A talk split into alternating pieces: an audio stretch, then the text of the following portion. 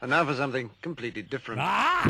Forget everything you've been told by others before. Get ready for the real deal, the full story, real talk about money, markets, life. Now, it's the Real Investment Show with Lance Roberts, presented by RIA Advisors.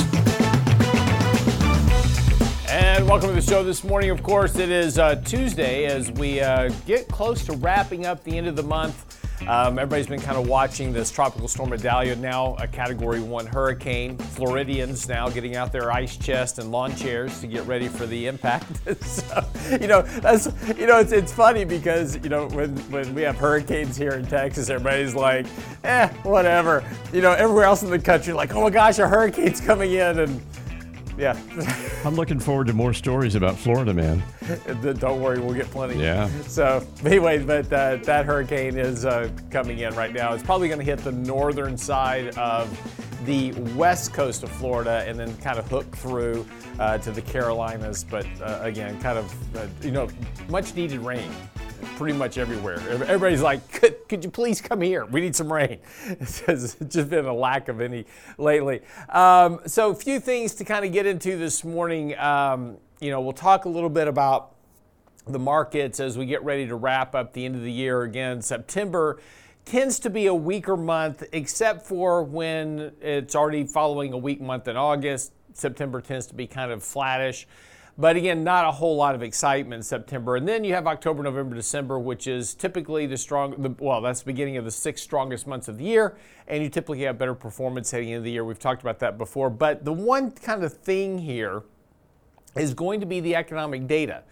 And this is going to be something we're watching very closely here. Now, you know, a lot of the ISM manufacturing indexes, they've been negative here for quite some time. A lot of the regional Fed manufacturing indexes, those have been negative here for some time.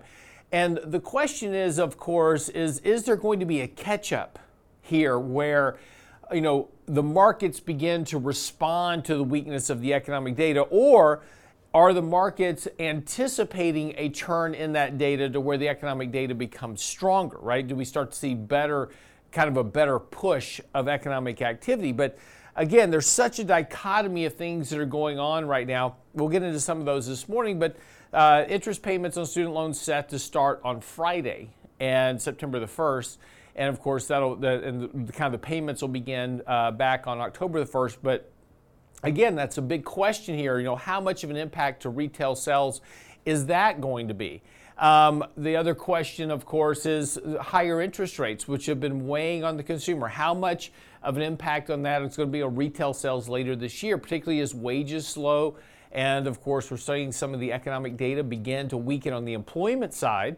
Um, does that translate through to further weakness in the economy? And there's certainly good arguments for both sides of this, and this has been the big debate between the markets and everything else uh, as of late is, is what is actually going to happen here is there going to be a recession? Those type of things. And again, right now, the, the, the, the vast consensus has now changed from last year, where everybody was definitely convinced there was going to be a recession. Now it's everybody's completely convinced it's going to be a soft landing, like we saw in 1995. And here's what's interesting about those periods in history where they talk about, oh, the Fed engineered a soft landing. Well, did they actually engineer a soft landing, or was the recession just delayed for reasons that were outside of the Fed's control? Because every time the Fed has hiked rates, there's always been a recession every single time. It just didn't necessarily happen immediately. And this has been one of the kind of the big debates as of late is that well, the Fed hiked rates last year. We have to have a recession. Well, since we didn't have a recession this year, well, obviously this time is different and it's a soft landing. Is it? Or is it just delayed? And see, this is going to be the question that individuals have to deal with in terms of managing money and kind of looking forward down the road as to what's happening. Look, right now, though, uh, again, the markets are very convinced, they're very bullish. Earnings, earnings estimates are still rising here, so everybody's still expecting that things are going to be better going forward right now and that's feeding into the bullishness of the stock market. And the stock markets have clearly become much more bullish as of late. And despite the fact we've had a bit of correction here over the last month, really hasn't taken away a lot of that more bullish exuberance, particularly in technology companies and AI, et cetera. A new, uh, new company that's out now that's basically building open AI uh, tools. So if you want to build AI, they have open source AI tools. Uh, they just picked up about a $4 billion valuation on the latest fund of, uh, round of funding on the private side. So again, everybody's piling into that chase, right? Everybody's piling into those AI chases. Okay, here's what you need to know before the bell this morning because the market did rally yesterday. And we had talked about, you know, hey, this market's got to get some, some legs to it here. It's pretty oversold on a short term basis. Uh, the MACD sell signal starting to flatten out here, so that's starting to head up here towards a turn. So a couple more days of positive action, we're going to get a MACD buy signal. Um, with the market being in a fairly decent position after a, a 5% correction from the peak for a rally. Now, the market is right now going to challenge today as we open up the markets. We're going to challenge the 20 and the 50 day moving average, which are literally sitting right on top of each other right now. So, again, when we kind of take a look at, at what the markets are doing uh, at the moment, it's just a function that we're challenging that first level resistance, and we've got to get through that level so that we can start to see a, a, push higher here. So again, this kind of the first challenge of resistance is going to be kind of the first important point that we've got to deal with a move higher through that that's going to clear the way for a market rally back to the previous high. So, you know, one of the things that we're going to be talking about here over the next few days, in particular, as we kind of go through the cycles, has the market set the high for the year? That's going to be the question. And, you know, do markets are, have to start dealing with economics here for the rest of this year? And so markets kind of either trend sideways or lower through year end, or is the market going to break out of this previous high that we set back in June and July and make a move higher into year end. There's kind of bets on both sides of the ledger for that right now. But initially, right now, what we've got to do is get through this first level of resistance. Uh, this has been a very textbook correction so far. Uh, not a big jump in volatility, no big, you know, kind of screaming down days of any sort. Uh, the market came down, kind of, you know, technically tested uh, uh, a good level of support right there at the 100 day moving average and these previous lows. So, again, a very normal textbook correction from overbought to oversold.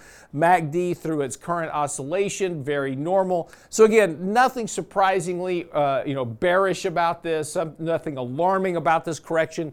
Very textbook correction. So now the market's in a better position to make another leg higher here. And this gives you an opportunity to put some money to work We've been doing that same thing here over the last couple of weeks, is kind of nibbling at some stocks that we want to own uh, here at lower levels, you know, kind of a better entry point to put money to work. But this is the, the big challenge for investors. You know, at the high, everybody wants to buy in because the market can't go high, it can, can only go higher.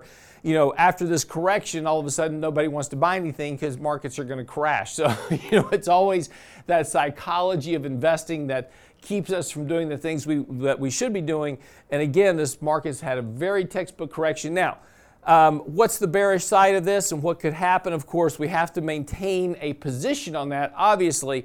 So if the market does fail here and then take out this 100 day moving average, we are going to go lower. Uh, that will change the very definite trajectory of this market from bullish to more bearish, and that would certainly suggest that we would have a bigger correction heading into year end. So, uh, again, right now, this is a very textbook correction that suggests the market's going to move higher. However, as is always the case, we always have to consider that bearish side as well, that risk side, and say, okay, what could go wrong here? And what could go wrong here is something that spooks the markets in the next few days. We have a correction, take out support, and then that's going to change the whole dynamic of what we're talking about here over the next couple of months. So, again, is that a possibility? Absolutely, and we need to consider it. But that's what you need to know before the bell this morning. When we come back in to, uh, after the break, we'll talk a little bit about expectations at the end of the year. Has the market set the high for the year? We'll talk about that and what that means to your money and more right here on the Real Investment Show. Get daily investment news you can use, delivered at the speed of the internet at realinvestmentadvice.com.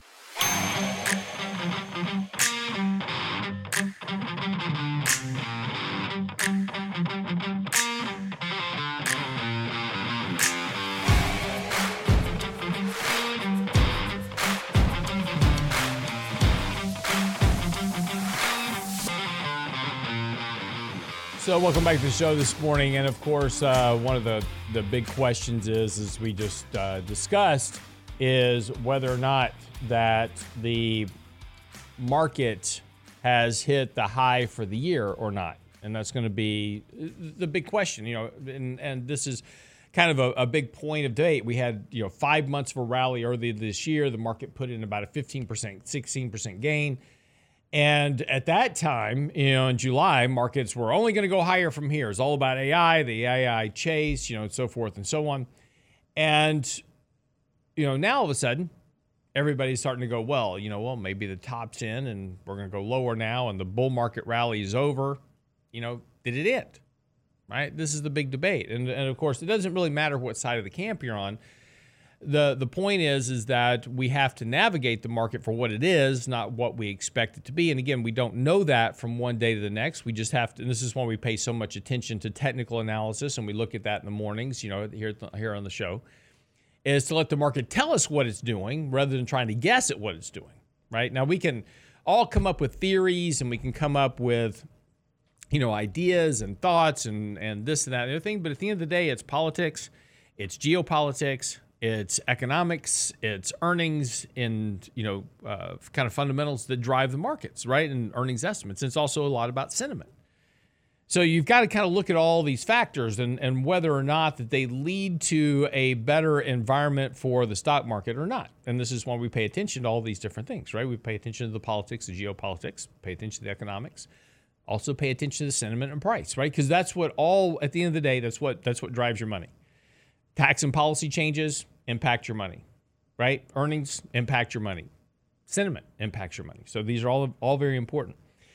So at the beginning of this year, we had a lot of positive sentiment. And again, as we've talked about, um, what's really kind of been keeping the markets elevated has been this massive amount of, of liquidity still coming into the markets from, you know, the uh, you know trillions of dollars we spent during the pandemic and, and post pandemic, but then also the Inflation Reduction Act now another 1.7 trillion of money that's being wasted within the economy, but keeping support elevated near term. But a lot of those policies and programs now coming to an end, as we as we talked about at the open, starting on Friday, interest payments on student loans restart. Payments are going to restart October the first, and that's going to be a question of whether or not and how much that impacts retail sales. Why is that important? Why is that why is that important? Well, retail sales make up about 40% of PCE, personal consumption expenditures. Personal consumption expenditures make up nearly 70% of GDP. So if you're thinking that we're going to avoid a recession, right? This certainly is an impact to that. Now, how big of a magnitude is that on retail sales? We don't know yet. We'll find out. Right? We can all guess. I mean, we know what the numbers are 44 million student loan borrowers, they've all got payments. Do they make them? Right? Or not, right? So we won't know. We can mathematically kind of guess at what that impact is going to be, but we don't know until we actually get there, right? So this is the this is the challenge. You know, in the 18th century, Jean-Jacques Rousseau um, wrote that the world of reality has its limits. The world of imagination is boundless. And that's really kind of the function of the market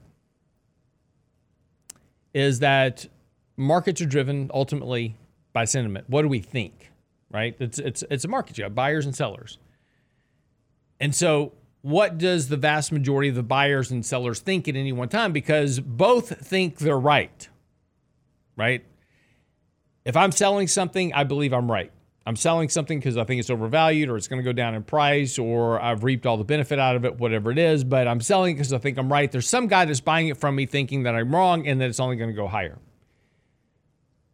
Kind of the premise of the greater fool theory that there's always somebody else out there willing to buy at a higher price. And a lot of times that's correct. But we take a look back this year so far, it's obviously been much stronger than many people anticipated last year last year in the depths of the decline. We were, you know, and, and again, that was not a bear market, it was just a correction. But in the midst of that decline, that correction, everybody was convinced that, well, you know, could only go lower from here. And then, of course, since October, the market's been rallying and, and really has defied expectations. I mean, you had a banking crisis right in the middle of it, and everybody was like, eh, whatever. Fed comes in, bails it out. Now it's all about AI. AI this, AI this. And, and if you want to have a good response to your earnings report, you just make sure that during your earnings call, you mention AI like 58 times. And that gets you a boost. It doesn't really matter if you have anything to do with AI or not. If you just say, hey, we're going to get into AI or we're going to use AI to do this or that or the other thing, then you get a boost to your stock price, right? It's all about AI. Obviously, NVIDIA, the, the poster child of, of that AI chase. I thought it was interesting. Uh, NEC coming out with a new robot forklift for factory workers. Doesn't get sick, doesn't take time off, and uses AI to do the task in the warehouse. Right. So again, you know, there's there there was recent articles out talking about 300 million jobs will be displaced ultimately by AI. And we talk about these things because you know, whether or not you believe that is irrelevant. The question is is if that happens, what does that mean to the world economy, right? So at the end of the day, what drives stock prices and that that again we go back to the function of where do revenues come from? So if earnings and earnings estimates are what drive stock prices, and revenue is where earnings are derived from, and revenue is derived from economic activity, the choices that we make that drive economics is ultimately, and that comes, that's political, that's financial, that is sentiment, all driving economics. How do we feel about things? That's what drives revenue.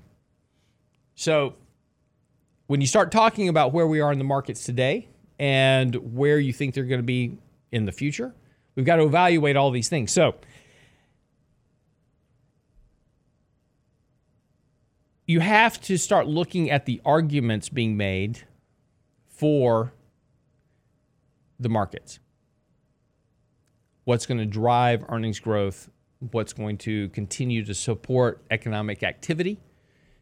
and then compare that to all the other stuff that's going on that may work against that argument. So, right now, the Bulls believe that it's a soft landing scenario. We're going to avoid recession and that earnings and revenue earnings are going to grow because economic growth is going to grow and as a function of economic growth growing revenue is going to uh, expand and that's going to support a fairly sharp increase in earnings uh, earnings growth over the course of the next year. Maybe that's the case. Francis Voltaire said once that uh, those who can make you believe absurdities can also make you commit atrocities.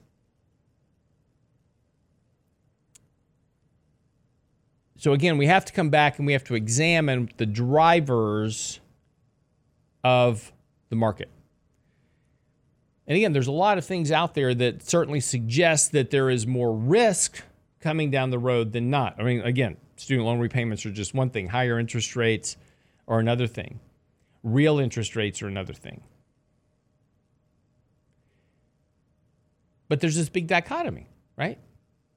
It's a big dichotomy between what people think about the markets and what will be the reality of the market. And look, I'm not making a case one way or the other because I don't know again, going back to what we said earlier, this is why we take a look at so much of the technical analysis of the market from one day to the next, because that's what we know. We know what the market's telling us, right? The, the market is a reflection of the herd. But in the very short term, and again, this is where we are right now, from one day to the next, right? The market does what it's going to do. It's a voting machine. It's it's simply just a measure of the buyers and the sellers both thinking they're right. But over the course of the next 12 to 18 to 24 months, 36 months, 4 or 5 years, the market is going to weigh the fundamentals. You know, Warren Buffett once said that. He said, you know, the, in the short term, the market's a voting machine. In the long term, it's a weighing machine. And we're going to weigh those fundamentals longer term. And that's interest rates, that's monetary policy, that's political policy, that's all these choices that we make that impact economic activity. And the choices that we're making really across the board are not good. There's very few good policies being put into place that will inure to stronger economic activity, growth, and revenue. Those are all going to have a negative impact across the board. Interest rates, monetary policy, very restrictive when you look at it compared to the neutral rate going back to the 1970s. Very, very restrictive. Every time that you've had monetary policy this restrictive, you've had a recession. Why? Because if you have restricted monetary policy, that means less money is getting spent in the economy, means less revenue. So these are the these are the weights that will be measured over the next months and, and couple of years. But in the short term, we're just going to vote on what we think, right? this, this is the big driver. So, the euphoria of late spring, I want to read to you from a, a clip this morning from my friend Doug Kass. The euphoria of late spring, which catered to the animal spirits and FOMO, were abated by the machines algos at the foundation of quant strategies that respond to share price and stock price momentum that has not broadened out with financials back to their March 2023 levels and small cap indexes like the Russell not moving. We'll talk about why that's important when we come back from the break. Don't go away.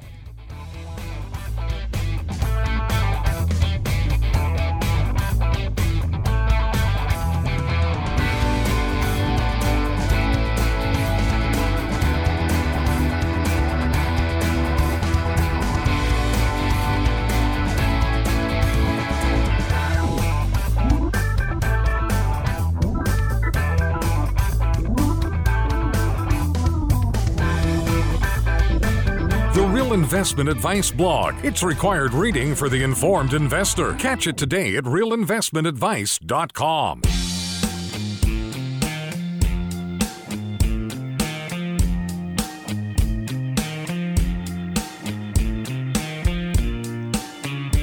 So, just for the break, talking a little bit about market sentiment, what drives markets short term, what drives markets long term. And these are important because investors in particular say one thing and do another, right? I can't tell you how many thousands of people that I have met with over the years. I mean, I've been doing this for 9,000 years. So if I met with one person a year, you know, it's, it's a lot of people. Um, but I can't tell you how many people that I meet with, talk to, interact with, like, oh, I'm a long term investor. But then they're glued to their screen every day watching every tick of the market up and down, right? Stressing over it. Well, I thought you were a long term investor. If I'm a long term investor, I'm buying something today that I think is going to give me value over the course of the next five, ten years. Why do I why do I care what the market does from one day to the next? It's irrelevant. But see, this is what the, we've done to people uh, really since 1999 in particular as we attach the market to the internet and said, "Hey, guess what? Now you can trade everything real time. Trade your brains out. It's great for the great for Wall Street, right? Money in motion creates fees. So the more you trade, the more you throw things around, the more money the Wall Street makes. They love that, right? Makes them rich. Doesn't do really much for you, but it makes them rich, right? So this is why you have financial media channels right? Telling you every day what's going on, one news flow to the next. Money in motion creates fees. Reality is, is nobody's a long-term investor anymore. The average holding time is less than six months. Used to be six years, right? Not six months. So if we're all going to be traders and gamblers, then let's just own that and stop this nonsense of saying I'm a long-term investor when you're not. You know, if you're measuring your performance from January the 1st to present, you're not a long term investor. So quit playing that game and thinking you're a long term investor because you're not. You're trading the markets. And so just accept that, adopt it, and then manage accordingly, right? There's nothing wrong with it. I'm not saying there's anything wrong with being a, a trader or a speculator in the markets. There's nothing wrong with that at all. But don't say you're one thing and then do another because that's what's eroding your returns over time. You're buying stuff that's fundamentally cheap, but then not giving it time to work, right? And this is the sentiment that we've driven into the markets and why it's such an important part. Politics, again, has has a big impact. Today, the Biden administration is announcing medications that will be negotiated for Medicare. Okay? So they're going to start pushing down prices of Medicare, of what Medicare will pay for certain drugs. Okay? Now, that's got a good positive benefit, right? Because now people that are on Medicare can get their drugs cheaper. But if you're invested in the companies that make those drugs, well, not so good for earnings. So, see, these all have an impact on each other. So, political policy, important. Geopolitical policy, important. Russia Ukraine war, right? Um, finance, economics, emotion, sentiment, gambling, all this has an impact. So we have to pay attention to that. And so what we were talking about just for the break is that, uh, you know, my friend Doug Kass, he says the euphoria of late spring, which is catered to the animal spirits and FOMO, right? Couldn't wait to get into AI. Had to be in the AI chase. Now, AI has been around for a decade, but over the last six months, it's the thing. Just got a, a boundless energy of and, and money chasing AI right now. So it's the weight of reality that's important. In other words, when does the reality set in to a market that is currently driven by sentiment and the fear of missing out? What's interesting is, you know, we were talking about FOMO last year. Last October, we were talking about FOMO. And it wasn't the FOMO of missing out on the decline. It was the FOMO of missing out on the bottom. Everybody was emailing me all of last year. It's like, as soon as the bottom's in the market, tell me so I can just throw my money back into the market. Could not wait to buy the bottom. And so in October, when the market bottomed, what did we see? Everybody jumping back in because they just couldn't wait to get in. Now, we didn't really fix the valuation problem at all. We didn't correct the fundamental weights of the markets at all. But the market's bottomed enough that from a technical basis, I'm all in. And investors piled in, hedge fund managers piled in, professional investors piled in and drove markets through the peak in June, July.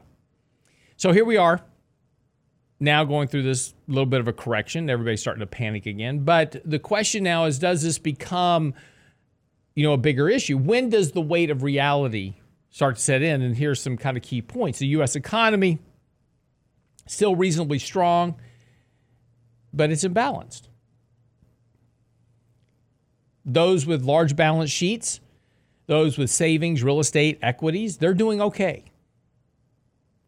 Large chunk of the economy, the bottom 80%, not so much, living paycheck to paycheck. Higher gas prices, higher food costs, certainly weighing on their ability to sustain their standard of living. But the upper 20%, they're doing okay right now. Inflation with the base effects certainly improving, but a resumption of things that bring higher cost, such as commodity prices, agriculture prices, food prices, gasoline prices, utility cost. Don't know if you've gotten your utility bill lately, ain't cheap. So that impacts those at the lower end that drive the economy. The top 20 now, and here's an important understanding, right? We we often kind of pick out pick on the top 20% of the economy, 10% but say, well, they got all the money. They also have most everything they want to have. So there's not a big economic push from them. Yes, when they go out, they make a big purchase. They purchase stuff, but by and large, they own the majority of their houses, right? So, like, they're not going out buying a new house every day. They're not buying new cars every day. They're not buying new planes every day.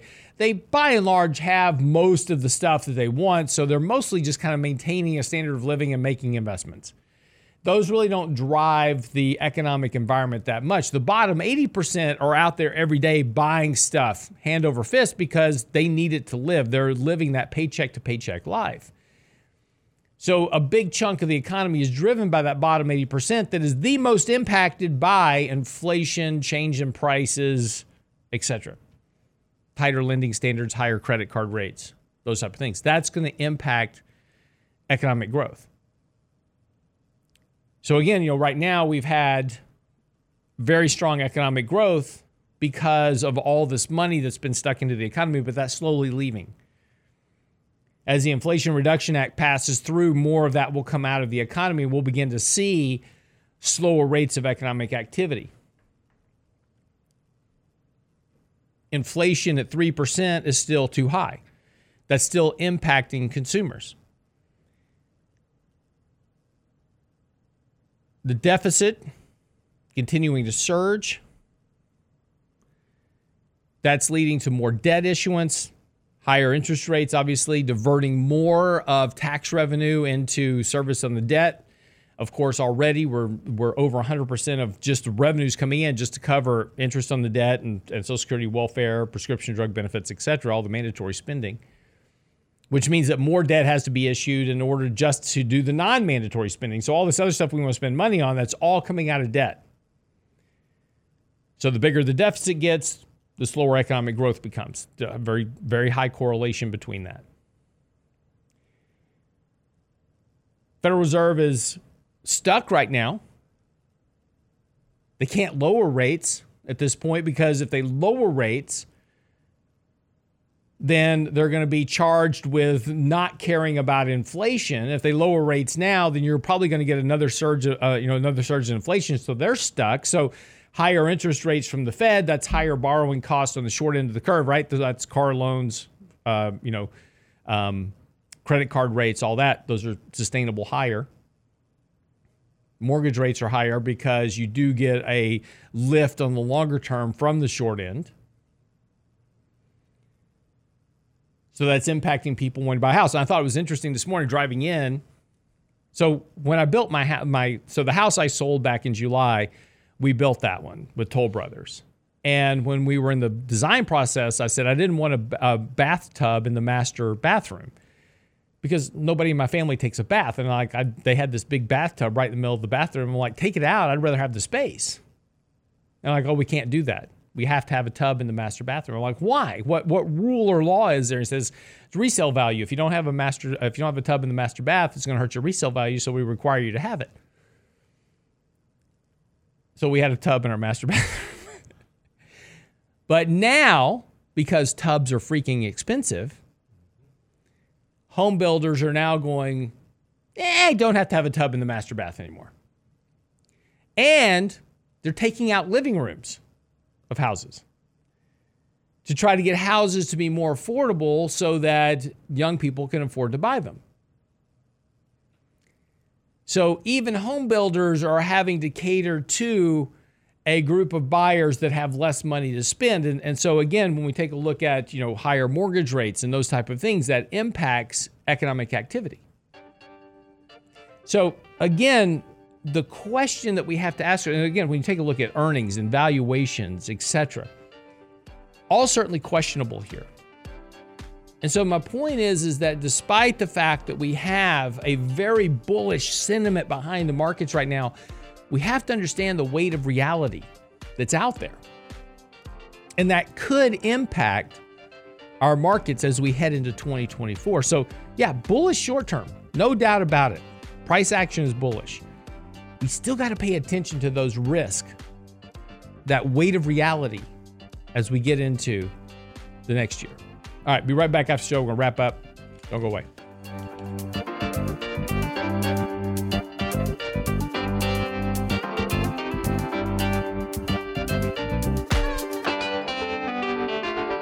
Get daily investment news you can use, delivered at the speed of the internet at realinvestmentadvice.com.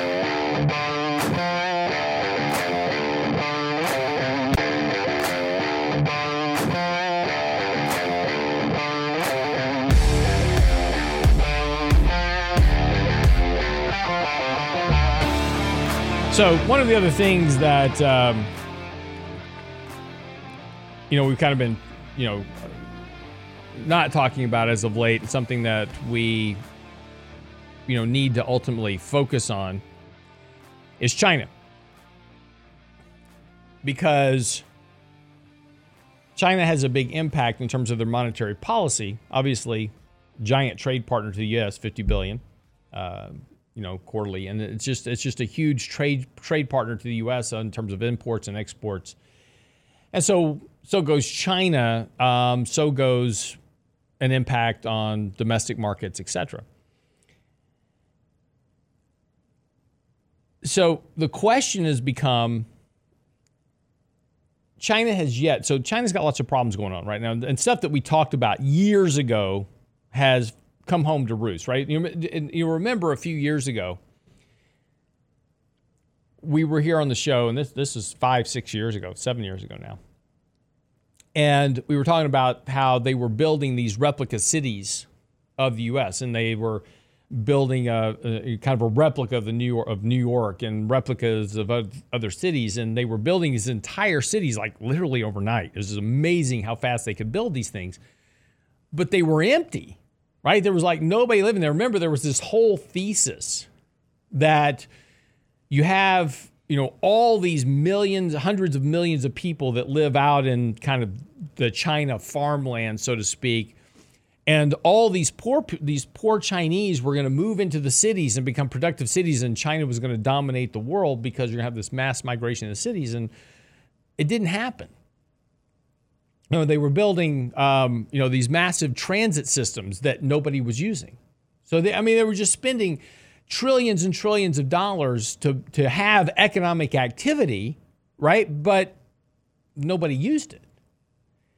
So it gave this artificial growth to China, and this was the big story, right? China's going to take over the world, it's, you know, a whole, whole nine yards. And now we're seeing some of the ramifications. Evergrande, you know, the big real estate company, is on the verge of bankruptcy. Lots of other problems economically within China. And China has to keep coming in and doing these monetary bailouts to try to keep the economy going. Now, they're going to continue to do this, right? State run economy. So China's just going to say, hey, you know, you're going to do this and you're going to do that. And that's how you make the economy work. So, you know, when you have that much control over your economy, the government gets to control everything, right? And this is a lot of the way we're moving in the United States now, right? The administration wants more and more and more control and this is not just the current, this has been current you know, administrations have been pushing for more and more control over the economy. Stuff that belongs to the states, Department of Education, Energy, those type of things have all been transferred to the power of the of the federal government. So again, control gives you better control over the economy. This is what China wants and China has but China's now gotten itself in, you know, and, and the problem with the policies, they're fine, right? This is always the the the beauty of communism and the beauty of socialism and these type of things. In theory, it's great. It just doesn't ever work out that way because of human nature. So now China's got a problem. All this stuff that they did has basically kind of backfired. Which basic economics was going to tell you was going to happen, but you know, at the time, nobody believed it would, but here we are. But this has an impact on the global economy, has an impact on us, has an impact on our economy, has an impact on the global economy. So China is at the at this kind of this center point of the global economy, and everybody's looking to China to do a whatever it takes policy move. Kind of the Federal Reserve mantra right? The ECB mantra. We'll do whatever it takes to bail out the economy. Now, let me just ask you a question, my friends. Is that really the economy that we want? Do we really want a whatever it takes monetary policy economy because it hasn't really worked? It's certainly bifurcated the wealth and the power structures within the economy. It's certainly driven a giant wedge between economies. So, in theory, this whatever it takes type of move by central bankers to bail out the economy, certainly, yeah, it kept the economy out of a recession, but is that such a bad thing? You know, we've talked about before, is it really a bad thing to have a recession? See, we're so worried about recessions, but are they a bad thing? Forest fires, right? We've talked about this before. Forest fires, terrible thing. Actually, healthy for the forest, right? Gets rid of all the underbrush, allows better oxygen, neutralize, uh, uh, fertilizes the soil with nutrients from the carbon and everything else that, that occurs. Forest fire is terrible, but not for the forest. Hurricanes are bad, right? Got a hurricane going into Florida. We've had hurricanes here in Houston, you know, Texas, everywhere else. Hurricanes are terrible, right? Cause a lot of devastation. Terrible. Then we rebuild. So, do we really want the avoidance of all the bad things? Do we really want the avoidance of a recession? Yes, recessions are terrible. People lose their jobs, they lose their house, markets fall, asset prices decline. It's bad. Don't want that. We don't want that recession, but is it really a bad thing? I was reading an article, an example the other day, said that baby boomers are the luckiest generation alive. Baby boomers born between 1946 and 1965. They're the luckiest generation alive. Why are they the luckiest generation alive? Because the market has compounded by 14% on average from 1980 to 2000. They just had a, a strip of unprecedented growth in the financial markets, making them the wealthiest generation on the planet. Lucky SOBs, those are. Nobody talks about what they went through to get there. You had a 20 year bear market with a negative 10% annualized rate of return in the 60s and 70s. You had surging rates of inflation, lackluster, you know, you know, back to back recessions in the late 70s. And they had no debt to speak of, no deficits. We started 1980 at five times valuations with a five time div- with a uh, five percent dividend yield on stocks. I mean, it was a perfect moment in time where you had high inflation, high economic growth that was falling. Uh, inflation and interest rates were high and falling. Economic growth was strong. It was also falling, but it was still strong. Um, and super low valuations with high dividend yields. It was the perfect environment for money to grow. You could put money in a money market account and 3x your money over time. So, yeah, they were lucky. But they had to go through a bunch of crap to get there. I mean, you know, th- that's the point, right? And so when we take a look at this trying to avoid a recession, right? What do recessions do? They cleanse the economy, they reduce the debt, through default bankruptcies. And yeah, I'm sorry, banks. You know, you can't get bailed out. You got yourself in this situation, you have to get yourself out of it. Earnings are going to decline. People are going to lose their jobs. The economy is going to slow down. Valuations are going to fall. And yes, you cleanse you cleanse that system. Just like a forest fire cleanses the forest, the recession cleanses the economic environment, giving everyone a better opportunity to grow with a more equal distribution of, of, of growth in the economy rather than this lopsided growth of the economy due to low interest rates that only benefit those with a lot of assets to invest.